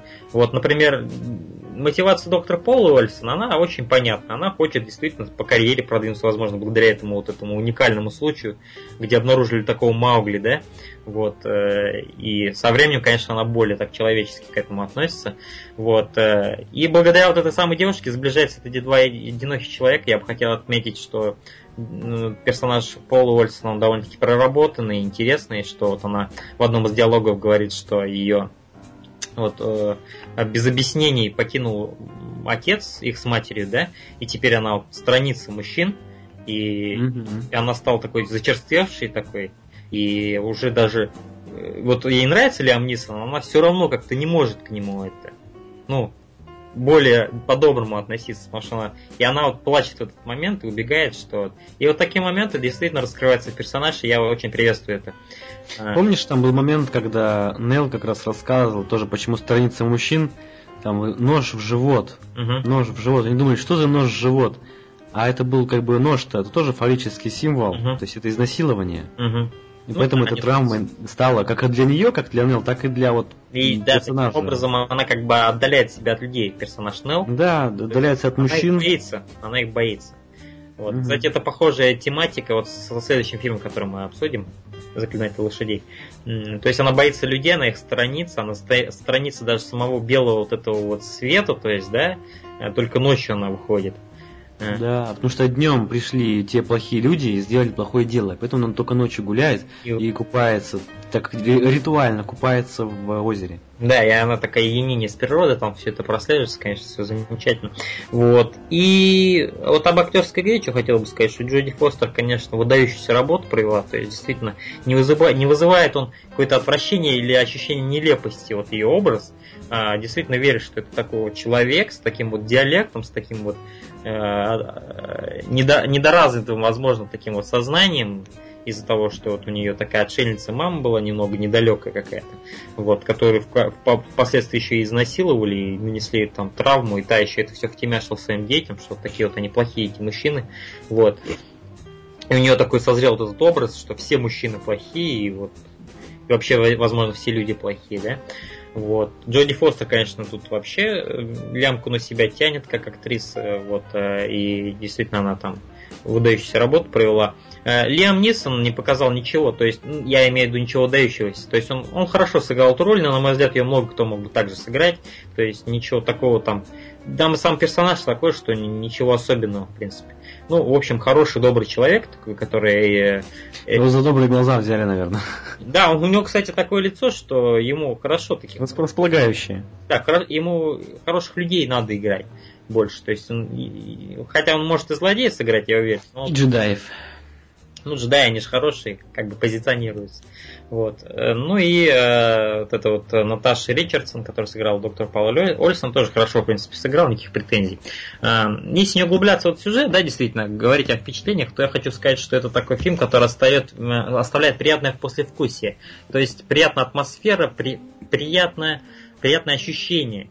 Вот, то есть он действительно такой и при этом тебе интересно наблюдать, куда вся эта история вообще зайдет, вот, и ты действительно с, с интересом наблюдаешь за ними. То есть тебе не безразлично, и как-то интерес присутствует. Вот. И вот эти вот красивые, конечно, вот эти вот э, пейзажи, вот это все вот заставляет. Немножечко единиц природы фильм тоже. Да, атмосферы. Э, и тут опять же затрагивается такая тема, что, ну это потом, ладно, опять Опять же, это я на потом оставлю, а, потому что это по хронологии сейчас пока не особо надо обсуждать. В общем, а, вот эти вот планы, э, природа, все такое, все это, конечно же, по впечатлениям тоже э, приятно наблюдать. Вот. И вот, например, ладно, я обращусь к своим заметкам, которые я набросал. А, игра актеров, да, я ее расцениваю как неплохую, то есть даже хорошую, э, вот, им веришь. А, послевкусие приятное, трогательный фильм на самом деле. А, в конце даже такая маленькая скупая, но слеза у меня выбилась. Вот, в самом конце. Вот. Атмосфера, естественно. И вот эта идея того, что два человека сблизились благодаря третьему человеку, да, который, э, которому никто не был нужен, да, но впоследствии она вот сблизилась тоже с ними двумя, вот с этими двумя докторами, которые к ней такую доброту и внимание проявили. То есть, если человека оставлять без внимания, кто знает, куда он может сам себя там завести, да? Но они проявили внимание, реально заботу, и впоследствии персонаж Джонни Фостер уже начал нормально разговаривать, да? Угу. Стал абсолютно осознанным, стал осознавать вообще реальность такой, какая она есть вот, без предубеждений каких-то, которые ей втемяшили где-то там в детстве. То есть вот это вот то, что люди должны, э, если, ну, не, не должны быть безразличны друг к другу. Вот это одна из, я считаю, тем. Ты прав, да, это ну, довольно большая и главная тема здесь, то что безразличие. Ну и, конечно же, вот э, языковые барьеры, какие-то вот такие вот барьеры, которые мешают людям нормально общаться. Видишь, из-за языка из-за непонимания друг друга можно вообще ну... Из-за банального недопонимания могут страшные вещи произойти. Да, страшные вещи, страшные вещи. И опять же этот фильм затрагивает такую тему, как легко слепить человека. Ну да, опять же, влияние окружающей среды на человека, окружающих вообще событий. Тот же самый человек, да, по сути, но совершенно другого мировоззрения, других обычаев, хотя живет в той же самой стране. Да. Ну и поучительность я бы отнес все-таки к плюсам этого фильма в конце, где она вот в этом судебном зале говорит такие слова, которые очень похожи на слова Роберта Де Ниро из фильма «Пробуждение», что а, люди перестали смотреть в глаза друг друга, они, она просто ездила по городу, даже по тому городку, и вот по этому городу люди куда-то спешат, и в принципе всем все безразличны. Вот такое у нее мнение сложилось. И это действительно так. То есть люди перестали смотреть в глаза друг другу, общаться. Мы теряем связь с друг другом. Мы как-то уже стали совсем сами по себе со своим бизнесом. И, в общем, да, и это действительно даже мне э, кое-чему меня научил, на самом деле, и поучительность это она хорошая, я считаю. Вот. И все, в принципе. А вот минус, который я бы хотел сказать, это вот мотивация э, Лиама Нисона не особо понятная. То есть, ну, то есть я не хочу хавать тему, когда мне показывают, что просто человек хороший, да. А, то есть вот он хороший, тебе как бы говорят и все. Ну это, конечно, ну, это не особо работает, на мой взгляд. То есть я бы хотел, чтобы этого персонажа больше раскрыли, больше детализировали, и чтобы э, как-то понятнее он был. Вот. Просто он добрый, как бы, да, человек. Э, потом клишейность небольшая, действительно, она присутствует в фильме. Например, в таких фильмах всегда есть момент, когда все хорошо-хорошо, вроде уже идет на ладно, потом происходит что-то такое, что потом э, как бы делает э, перед развязкой вот эту всю кульминацию, чтобы не было скучно, да? Вот, например, в данном фильме это такой вертолет, он прилетает с этими, э, с этим своим громом, шумом, и вот это вот опять вот это вот отбрасывает да. назад вот в развитии Джоди Фостер персонажа. То есть она опять, а, боится, вот это все такое. И э, я знал, что этот момент будет, и он произошел. Только я думал, что этот момент будет преподнесен с помощью тех реднеков. Я думал, они попытаются ее изнасиловать, так как она там одна, да. Э, вот, и, и я был рад, что это было, и это были не реднеки, на которых я думал. Там был, была сцена, где они в бильярд играют, и к ним подходит один человек, говорит, а мне это интересно, что это там за дикарка такая. Я думал, это какой-то извращенец, и он потом впоследствии попытается что-то плохое ей сделать. Я, хот... я не хотел, чтобы это так произошло, потому что это было бы ну, слишком клишированно. Но, в... да. Но впоследствии оказалось, что это всего лишь репортер, и в принципе меня это порадовало. Вот. То есть он не сильно навредил вот, своей камерой этой. Вот. И один из главных э, минусов фильма, считаю, э, в больничном сегменте, если ты, если ты помнишь, была заторможенность. То есть, м, когда ее привели в больницу, она почему-то замкнулась, девушка.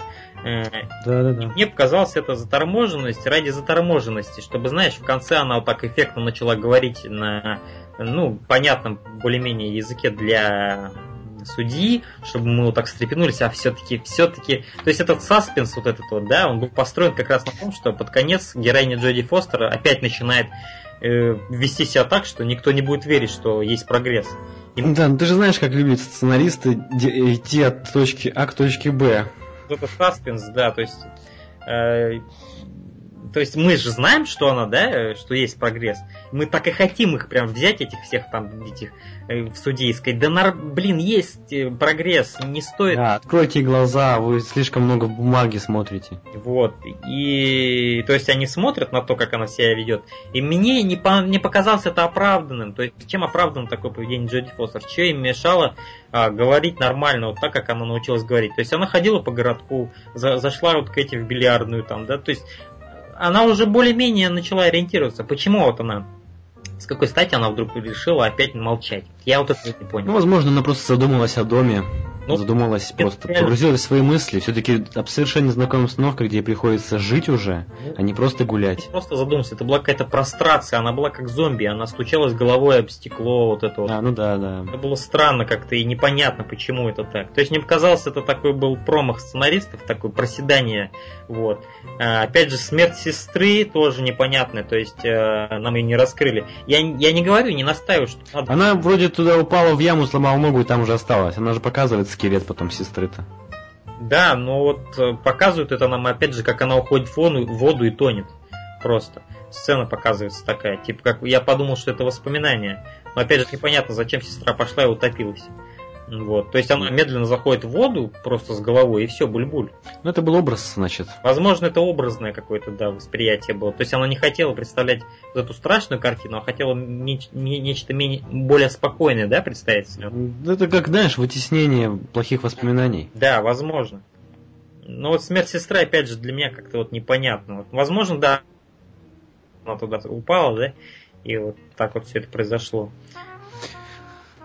Ну, минус у тебя как? Кончились? Нет, еще вот, например, э, э, я заметил именно вот, что нам говорят э, в синопсисе, что э, она придумала себе новый язык, да? Таким образом она так говорит.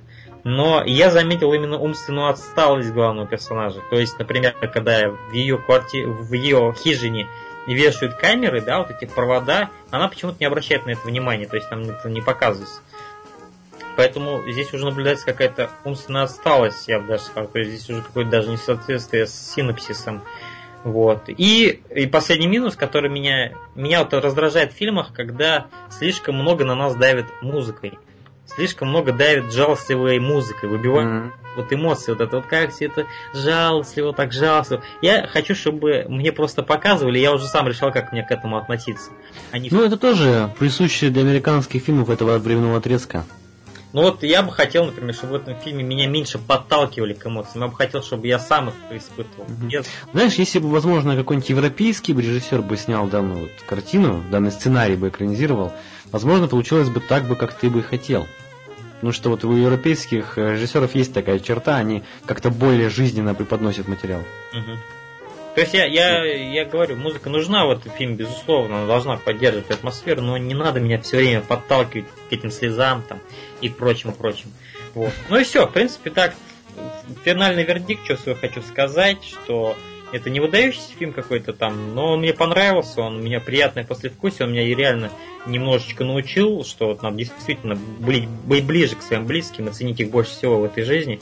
Вот, и, и в принципе, не сказать, что это какие-то оригинальные идеи, которые я до этого не осознавал, но этот фильм действительно хороший и добрый, вот, и в принципе приятный. Все.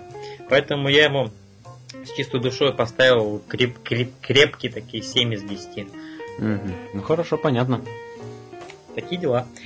Что ты можешь сказать, потому что твою точку зрения тоже хотелось бы. Вот, что, ну, ты уже достаточно много, в принципе, высказался по всей, по всему этому фильму, тут уже добавить даже нечего. Угу. То есть ты, ну, в принципе, есть, нормально вычленил для себя вещи из этого фильма, те, которые следовало бы.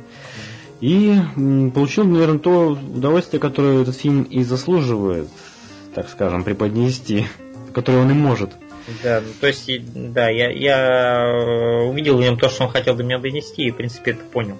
Да, ну и все, в принципе, мне больше даже добавить нечего. А так, я рад, что ты посмотрел этот фильм. Я так как, как я ему поставил довольно-таки высокую оценку, то есть я не жалею, что я его посмотрел, и рад, что ты мне его посоветовал. Потому что, в принципе, я мог бы его никогда не посмотреть, если не твой совет.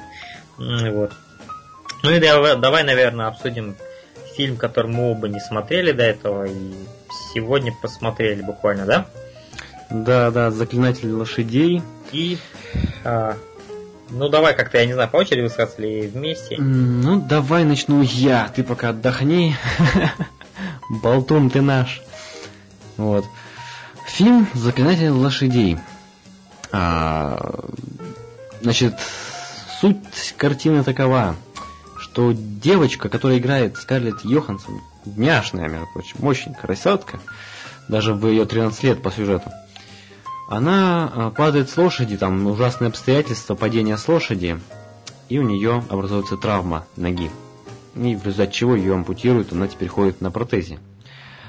И э, мать отвозит ее в на такой дикий запад, э, к заклинателю лошадей, который умеет общаться с лошадьми, поскольку конь, который, которого зовут э, Пилигрим, стал каким-то неадекватным совершенно, чудовищем практически. Его нужно как бы перевоспитать и вместе с ним возобновить вот эту жизнь в ребенке, который получил травму. Вот они поехали на этот дикий запад к этому заклинателю лошадей. И там уже разворачиваются дальнейшие события. И первое, что хочу отметить по этому фильму, он немножечко затянут. Вот. Вот. А теперь давай уже поподробнее. Угу. С чего бы начать? Ну, я бы первонаперво начал бы с того, начал бы с того, что игра актеров просто потрясающая. То есть, на мой взгляд, вот, э, все актеры просто на 10 баллов сыграли свои роли. Великолепная игра, и Особенно я бы хотел выделить Скарлетт Йоханссон, потому что она была очень, ну, такая молодая, мягко говоря, да, в этом фильме. Mm-hmm. И как персонаж, и сама как актриса, но она показала такой колоссальный уровень актерской игры, я ей абсолютно поверил. Я вообще считаю, что эта роль, она затмевает очень многие ее роли, которые она вот уже будучи взрослой, сыграла. Да, да и вообще, если вспомните, дорогие слушатели, Рок, Джокер у нас э, к детям относится не так хорошо, к детям-актерам. Да, я их э, чаще всего ненавижу из-за того, что я не верю, и из-за того, что они раздражающие. Но здесь, в принципе, персонаж Скарлетт Йоханссон, она сыграла, ну, Просто да, действительно, отлично справилась, молодец. Выдающаяся просто актерская игра, там, я думаю, ее можно было даже на Оскар номинировать, потому что ее слезы, ты им верил этим слезам, когда она плакала. И вот в этой ситуации, в которую она попала, будучи в таком молодом возрасте, когда ты вот девочка, ты вот только начинаешь, mm-hmm. по аналогии с пацанами я буду говорить, что только начинаешь э, интересоваться противоположным полом, да, для тебя важно выглядеть вот на 100%, и вот тут такая хрень, и тебе оттяпывают ногу. То есть это перенести просто может быть для кого-то невозможно, да, особенно для девочки. Вот ей нужна была поддержка, и единственным как бы таким другом, который ее понимал, был как раз этот конь. Да, и... Ей нужно было это, она не смогла даже с ним приблизиться, потому что он стал бешеным каким-то. Он стал бешеным, и у него вот это вот лицо вот это вот искаженное вот это вот этими шрамами, она его увидела в шоке, еще как он на нее отреагировал, и она просто еще больше в себя ушла, то есть она абсолютно ушла в себя, и это абсолютно оправдано всеми этими событиями. Да, она тоже не хочет общаться, а отходит от действительности немного, ничего не хочет.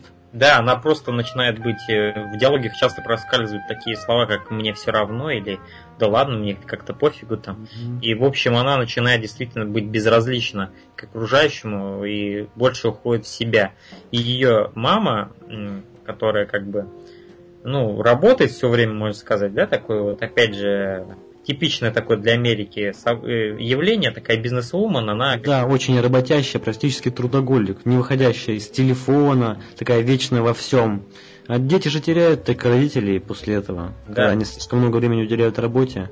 Вот. Это тоже, кстати, в фильме об этом говорится. И очень сильно отражается именно на взаимоотношениях. То есть тут действительно адекватные, адекватные диалоги в этом фильме очень, потому что действительно люди так разговаривают. Вот, например, а, например, даже вот когда ее муж приходит там с работы, да, и они начинают говорить, и, например, вот они могут даже вот в одно время сказать какие-то слова, да, как вот это в реальности происходит. То есть, вот, например, она его что-нибудь спросит, а он до этого уже что-то свое говорит, и он не отвечает на вопрос, как бы, да, и уже говорит что-то свое. И, ну, это, вот помнишь тот момент, когда он приходит с работы, что-то там в холодильник лезет, и вот начинает ее спрашивать. И вот эти вот столкновения вот этих слов, мне понравилось, что как в реальности это все произошло. Да, да. Вот. И то, что вот именно а, поступки и последствия действительно реалистичны. Действительно, в реальности так бы люди реагировали, и это очень клево. Вот. И И вот э, игра актеров действительно, вот все от начала и до конца, все отлично сыграли. Просто. Кстати, главный, ну не главный, а вот сам заклинатель лошадей, то есть почти что дрессировщиком можно назвать, он мне очень дико напомнил главного актера сериала «Менталист». То есть там персонаж Патрик Джейн, он практически идентично похож, такой же блондин, такая же улыбка приятная, такие же узкие глаза, по-моему, голубые. Он внушает такую доброту, и вот этот персонаж, он как бы является таким, знаешь, духовным учителем, которого не хватает очень многим людям, чтобы, допустим, подняться с колен, э, встать на ноги, наконец-то сделать первый шаг. Причем он вот, знает... Как он учит ее водить, например. Причем он знает, как подойти, вот как. Да, он, знаешь, такой не напористый, он просто как бы мудрый, и мудрость у него от простоты своей. Ну, он просто, он деревенский, он фермер. И вот они практически все, мне кажется, в кино особенно, такими показаны. Очень простые, учат жизни. Мудрый, действительно, самое, наверное, лучшее для него определение для этого человека. Мудрый и добрый. Вот. А, и... а как тебе, кстати, вот эти сцены с лошадьми, а, где он их покоряет? Это что-то, э, какая-то волшебная сцена. Мне вот эти сцены больше всех понравились, где он подчиняет волю э, жеребца. Ну, даже не сказать, что вот мне больше понравились именно сцены, где он, например, в поле, он там сидит почти весь день с этой mm-hmm. лошадью только для того, чтобы та его приняла за своего как-то, да? Что подошла... Уважение, то есть высказать уважение, как вот было в Гарри Поттере, узника Скабана, там нужно было поклониться Клювокрылу, чтобы он тебя принял. Да. Тут так, так же высказываешь сначала уважение животному, чтобы оно зауважало тебя. И вот оно, да, подходит к нему, сама лошадь к нему подходит. И вот эти сцены, я действительно соглашусь, волшебные. Причем весь фильм, он наполнен просто великолепнейшими пейзажами. Вот этими горы, вот эти вот луга эти. Господи, это настолько атмосферно было, что я вот, например, в зале смотрел фильм, за, за, за, задернул шторы, и у меня просто свет пробивается, да, такой, монотонный такой. Но вот. Но у меня опять же за окном такая слякоть ужасная. Сегодня еще град шел с дождем там небо абсолютно серое, но благодаря этому фильму он просто вот, вот эта атмосфера весны, вот это вот какой-то, да, вот этот Угу. Вот я, я реально почувствовал, как будто у меня сейчас за окном, если я сейчас раздвину шторы, там реально весна настоящая будет. То есть с травой. Также чувствовалось как-то вот это цветение, дуновение ветра. Да. Это очень природный тоже фильм. Я вот что хотел отметить больше всего, это большой контакт с природой. И то, что фильм много показывает э, пейзажей, э, он погружает тебя в спокойствие. То есть успокойся, чувак, хватит торопиться. Да, да. Насладись, отдохни. В общем-то и а, заклинатель лошадей, он сам э, матери девочки говорил, тебе нужно расслабиться. И вот мы забыли, кстати, городские жители особенно, забыли, как расслабляться. Я вот сегодня тоже сижу уже, фильм идет, идет уже давно, два часа. И я думаю, блин, я действительно расслаблен, я никуда не тороплюсь, я наслаждаюсь моментом. Угу. Вот это радует. Это, это просто абсолютно приятный такой атмосферный фильм. Э, я реально туда погрузился, вот в этот, и как будто для меня рамки телевизора раздвинулись, и я там прям оказался с ними. И вот какой-то там например, событие за окном какое-то громкое происходит, я так оп, одергиваюсь, блин, а я же фильм на самом деле смотрю. Вот, и потом я опять все равно туда погружаюсь, да. И вот э, фильм очень действительно много показывает единение человека с природой и... Кстати, вот какие вот ты выделил ключевые моменты, о которых фильм вот этот вот говорит? Ну, во-первых, да, вот это единение с природой, что человек все-таки должен, опять же, больше к близким своим родным, больше с ними как-то а, проводить времени, больше контактировать, вот, и, и там, я не знаю, э, вот, вот это основная, я думаю, тема, что должно быть внимание к родным, это опять же очень сильно к этому призывает э, фильм, и не надо плыть по течению, надо реально э, в своей жизни понять, чего ты хочешь, исследовать этому. Но это опять же к финалу относится, это я чуть попозже сказать хотел бы. Вот. Ну и то, что душевные раны, они так быстро не лечатся, их надо реально правильно уметь лечить. Потому что душевные раны это не раны физические, которые можно перебинтовать там еще что-то такое. И вот героиня Скарлетт Йоханссон, она как раз вся об этом. У нее вот внутри вот это вот ее подруга умерла, погибла, да, ей оттяпали ногу, и она абсолютно все закрылась, и найти к ней ключ, это абсолютно там сложно было, да? Mm, тем более, когда она говорит, усыпите и меня тоже. Да, то есть Зачем ей уже вообще неохота там жить почти. То есть, и вот это именно фильм о том, что надо тоже уметь правильно подойти к человеку. И обязательно пытаться это сделать, а не просто mm-hmm. махать рукой на человека, а и будь что будет там, да? Вот. Ее мать, она как бы очень сильно тоже чувствовала свою вину, что она мало с дочерью проводила времени. И вот она, кстати, несмотря на то, что так вот получилось, что она так мало проводила времени, она была именно тем человеком, который как-то интуитивно понял, что нельзя этого коня просто так усыплять. Его тоже нужно вылечить. Да, ей же два раза предложили усыпить да. коня, она нет, отказалась. И вот эта интересная параллель между Скарлетт Йоханссон и вот этим пилигримом, что они оба покалечены. Они оба ранены, да, да, да. Ранены внутри и снаружи оба ранены. И они оба одинаково нуждались вот в этом вот лечении, так скажем. Да, и когда вот мать достает книжку каких-то там восстановления коня, что-то восстановление лошадей, угу. так символично тоже. Можно было, знаешь, книжку достать восстановление дочери. Да. То есть она пыталась, да, действительно как-то все источники там рыла, вот как, как, чем помочь можно. А, и вот узнал об этом человеке. И вот... А, да, ты говори, говори. И вот когда она звонит ему, да, то есть, э, вот, например, если я вернулся к Неллу, я вот сразу понял, что герой Лайма Нисон и вот это вот э, Докторша вторая, что они будут вместе. Здесь, когда я сейчас это анализирую, я в принципе понимаю, что вот из вот этого диалога, да, по телефону вот этого резкого, тоже можно было так подумать, да, что они mm-hmm. тоже будут вместе. Но я почему-то не подумал. Я тоже. Я вообще удивился, что она на него глаз положила. Это такая мамаша тоже мне я даже потом под конец фильма начал ее порицать за ее поступок. Да. У нее семья и ребенок. Какого хрена она влюбляется в Но фермера? с другой стороны, сердцу не прикажешь, да? И это с другой так. стороны, да. С другой стороны, у нее есть полное право, и она полюбила действительно как бы любовью уже такой более какой-то да. мощной, естественной. Да, мощной, естественной, настоящей. То есть, если, например, она эм, этого своего нынешнего мужа, который, заметьте, его не сделали каким-то подонком, чтобы мы подумали, а вот этого выбирай, да, по-любому. То есть его сделали тоже нормальным мужиком, таким добрым, хорошим.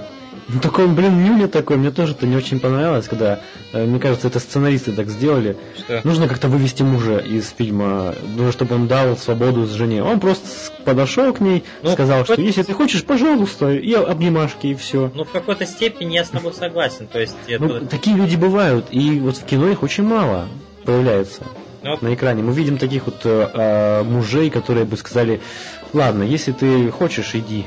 Я ну вот опять же его показывают как такого доброго и хорошего человека, то есть он понимает, он видит, он это заметил, что его жена, ну то есть он говорил, я могу бороться, но я всегда, говорит, понимал, что а, ты меня меньше любил, чем я тебя, и тут он да, увидел, да. что она действительно кого-то по-настоящему любит так, чтобы они наравне друг друга будут любить.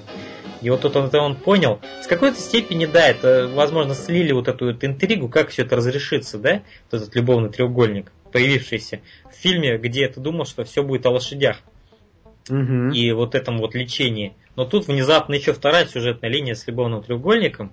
Причем да, линия необычно довольно... ворвалась, да. Причем линия довольно сильная, не какая-то заклишированная, все такое. Действительно смотришь, такого ты не видел до этого. То есть ты реально тебе интересно, чем все это кончится. Вот. И, кстати, об этих линиях сюжетных меня немного опечалило, что в какие-то моменты э, линия с треугольником начала вытеснять более интересующую меня линию э, с, со Скарлетт Йоханссон и с Пилигримом. То есть мне было более интересно посмотреть именно вот этот вот другой процесс. Он был для меня более интересен, чем любовный треугольник. Э. Да-да-да, они вот отошли, и не знаешь, хорошо ли это или плохо. Возможно, он как бы создавался для всей такой аудитории, знаешь, любителей лошадей, драм и мелодрам. То есть как бы расширили немножко рамки расширили рамки, но потом, когда ты уже думаешь, что они слишком увлеклись этим треугольником любовным, есть там такой момент, где минут 20 идет только о нем, но потом опять вот это вот возвращается вот эта сцена, где Скарлетт Йоханссон уже вот это вот садится на этого пилигрима, да, и то это не в, не, не в первый раз далеко происходит, и, господи, это так трогательно. И она вот со слезами на глазах вот этот его гладит, да, вот этот вот его шерсть. А потом он ее поднимает. И, господи, у меня у самого хлынули слезы на этом моменте, потому что реально пронял меня фильм, он мне в душу ударил прямо этот фильм. И, конечно, я тоже согласен, что он немного затянутый, да, но тут я думаю, что все-таки хронометраж, он как раз-таки э, все-таки заслуженно такой большой, потому что целых две сюжетные линии, то есть вот этот любовный треугольник. Да. И ты знаешь, если бы, наверное, все-таки запихнули данные две линии в более короткий хронометраж, который более стандартен и привычен для нас, да, там, в полтора часа, эта бы история выглядела бы так исковерканно и сжата, что не произвела бы такого впечатления, какое произвела. Она бы не была такой монументальной, я бы сказал. Да, да, да. Это то, то же самое, как, вот, знаешь, «Горбатая гора». Это, Там кстати, тоже мгм. ковбойская тематика, и нужно погружение, И погружение. вот, кстати, это, вот, да, этот пейзаж, все это очень способствует. И я бы хотел по, пора, по- очень похвалить операторскую работу. Вот, э, все эти планы, знаешь, ну такие планы бывают, где, например, два вот этих мужика друг другу жмут руки, и вот ее лицо вот на заднем плане, и вот она, она же Да, да. мечется куда и вот это вот, и она так в сторону смотрит. И- или, например, момент, где, э, например, э, вот Скарлетт Йоханссон поначалу же не хотела всем этим заниматься, то есть э, с лошадью она не верила в успех, да, или что-то такое, что-то в ней было сломано, и она вот отрицала, не хочу я вот к этому больше возвращаться, к лошади, да, к пилигриму. Но э, вот этот вот мудрый ковбой заметил, что нифига не, не безразлично это. Мгм. И, и вот э, когда он говорил с ее матерью об вот этом вот, стоит ли дальше продолжать, вот после первого впечатления, да, стоит ли дальше продолжать, продолжать заниматься с лошадью, он говорил вроде как с матерью, но смотрел в это время на героиню Скарлетт Йоханссон, понимал, да, что да. это для нее важнее. И он смотрел, как она смотрит на лошадь. И вот этот вот план, где вот крупным лицом вот этот вот профиль Скарлетт Йоханссон, и он на нее смотрит, и вот пытается прочесть, вот это тоже великолепный план. То есть таких вот реально крутых э, операторских э, решений, вот этих вот кадров, каких-то планов, их очень много, и они очень уместны. И очень, у, очень умело показаны пейзажи. Просто вот очень умело. И Да, так и хотелось вместе с ними подняться на какую-нибудь гору, постоять, просто посмотреть, как па- па- пасутся лошади. Да. Вот, поэтому это такой, я бы сказал, это, наверное, один из самых чистых фильмов. Вообще никакой пошлости, ребята. Вот один из самых чистых, самых добрых, самых атмосферных, вот что я видел за очень долгое время. Я знаешь, единственное, что не могу понять. Я не могу понять, какого лешего этот фильм делал в списке в моем о психических заболеваниях. Именно поэтому я на этот фильм наткнулся. Ну, я думаю- Там то ли шизофрения, то ли что-то еще, я не понять не имею. Я все ждал, ждал момента, когда начнется какая-то связь. Хэштег, как бы этот назвать. Ну, Я думаю, тут э, связь, которую можно провести, это вот именно эмоциональная, это психическая искалеченность событиями. Ну, может быть, может быть. А Потому может что- быть, просто тот, кто составлял список, э, прочитал синопсис, увидел, что там человек разговаривает с лошадью, и понятно, и записал его в список о психических заболеваниях.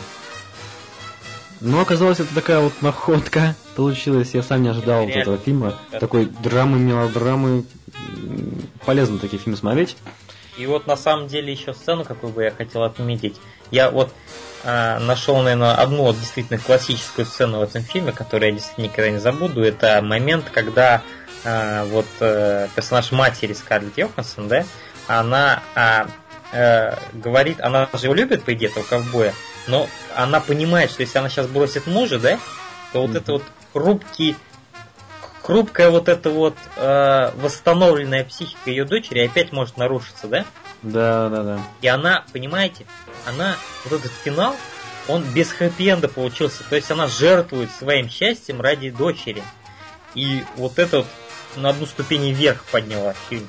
И вот как, о какой сцене я говорю? А именно о сцене, когда она говорит, давай в последний раз прокатимся на лошадях, да? Мгм. Говорит, сейчас я их э, это, оседлаю, там, все, седло все это накину. Он уходит, накинет, и она уезжает этот момент, потому что она понимает, что у нее не будет сил проститься с ним.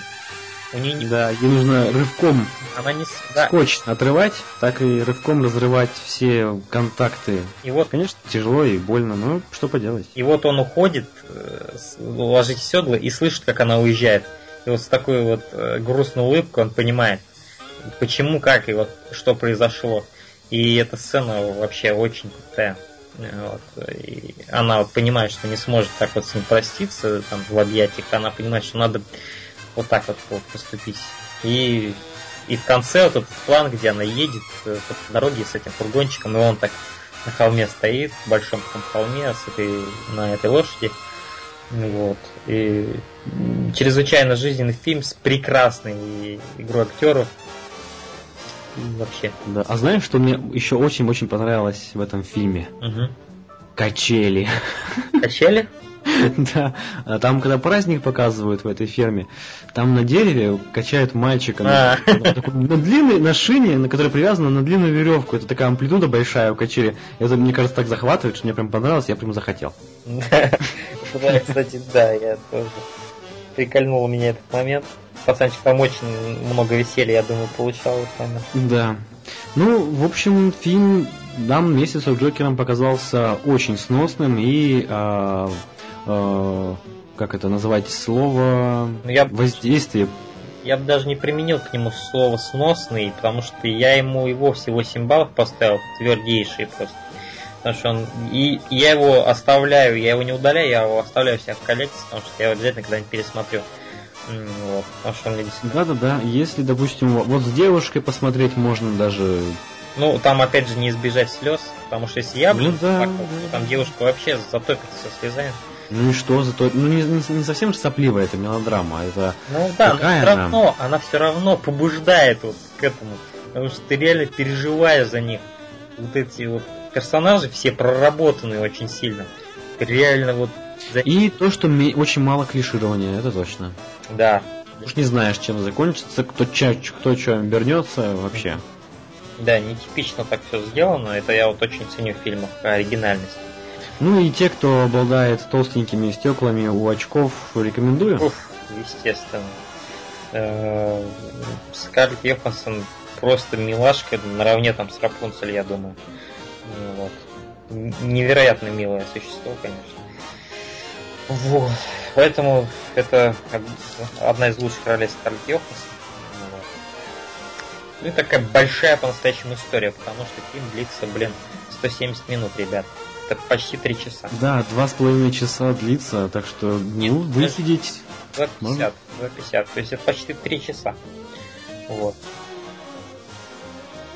Пойти сейчас вот паузу поставить, чайку попить, нифига, я там все время сидел, прям впитывал весь этот сюжет. А я ел мороженое киви. Ну, в смысле, киви. То есть, в смысле, мороженое со вкусом Я киви. тоже поел бы мороженое, если бы у меня был с- под рукой.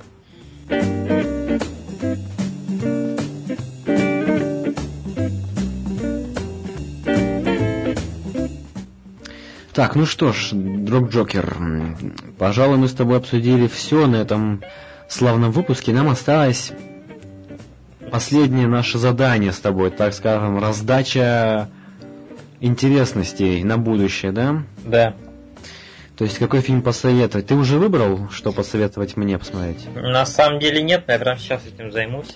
М, Ну вот пока ты ищешь, э, я могу тебе уже посоветовать один фильм. Вот поскольку мы сегодня с тобой затронули неоднократно тему э, лепки личности из человека, Да. то я, пожалуй, посоветую не совсем стандартный фильм.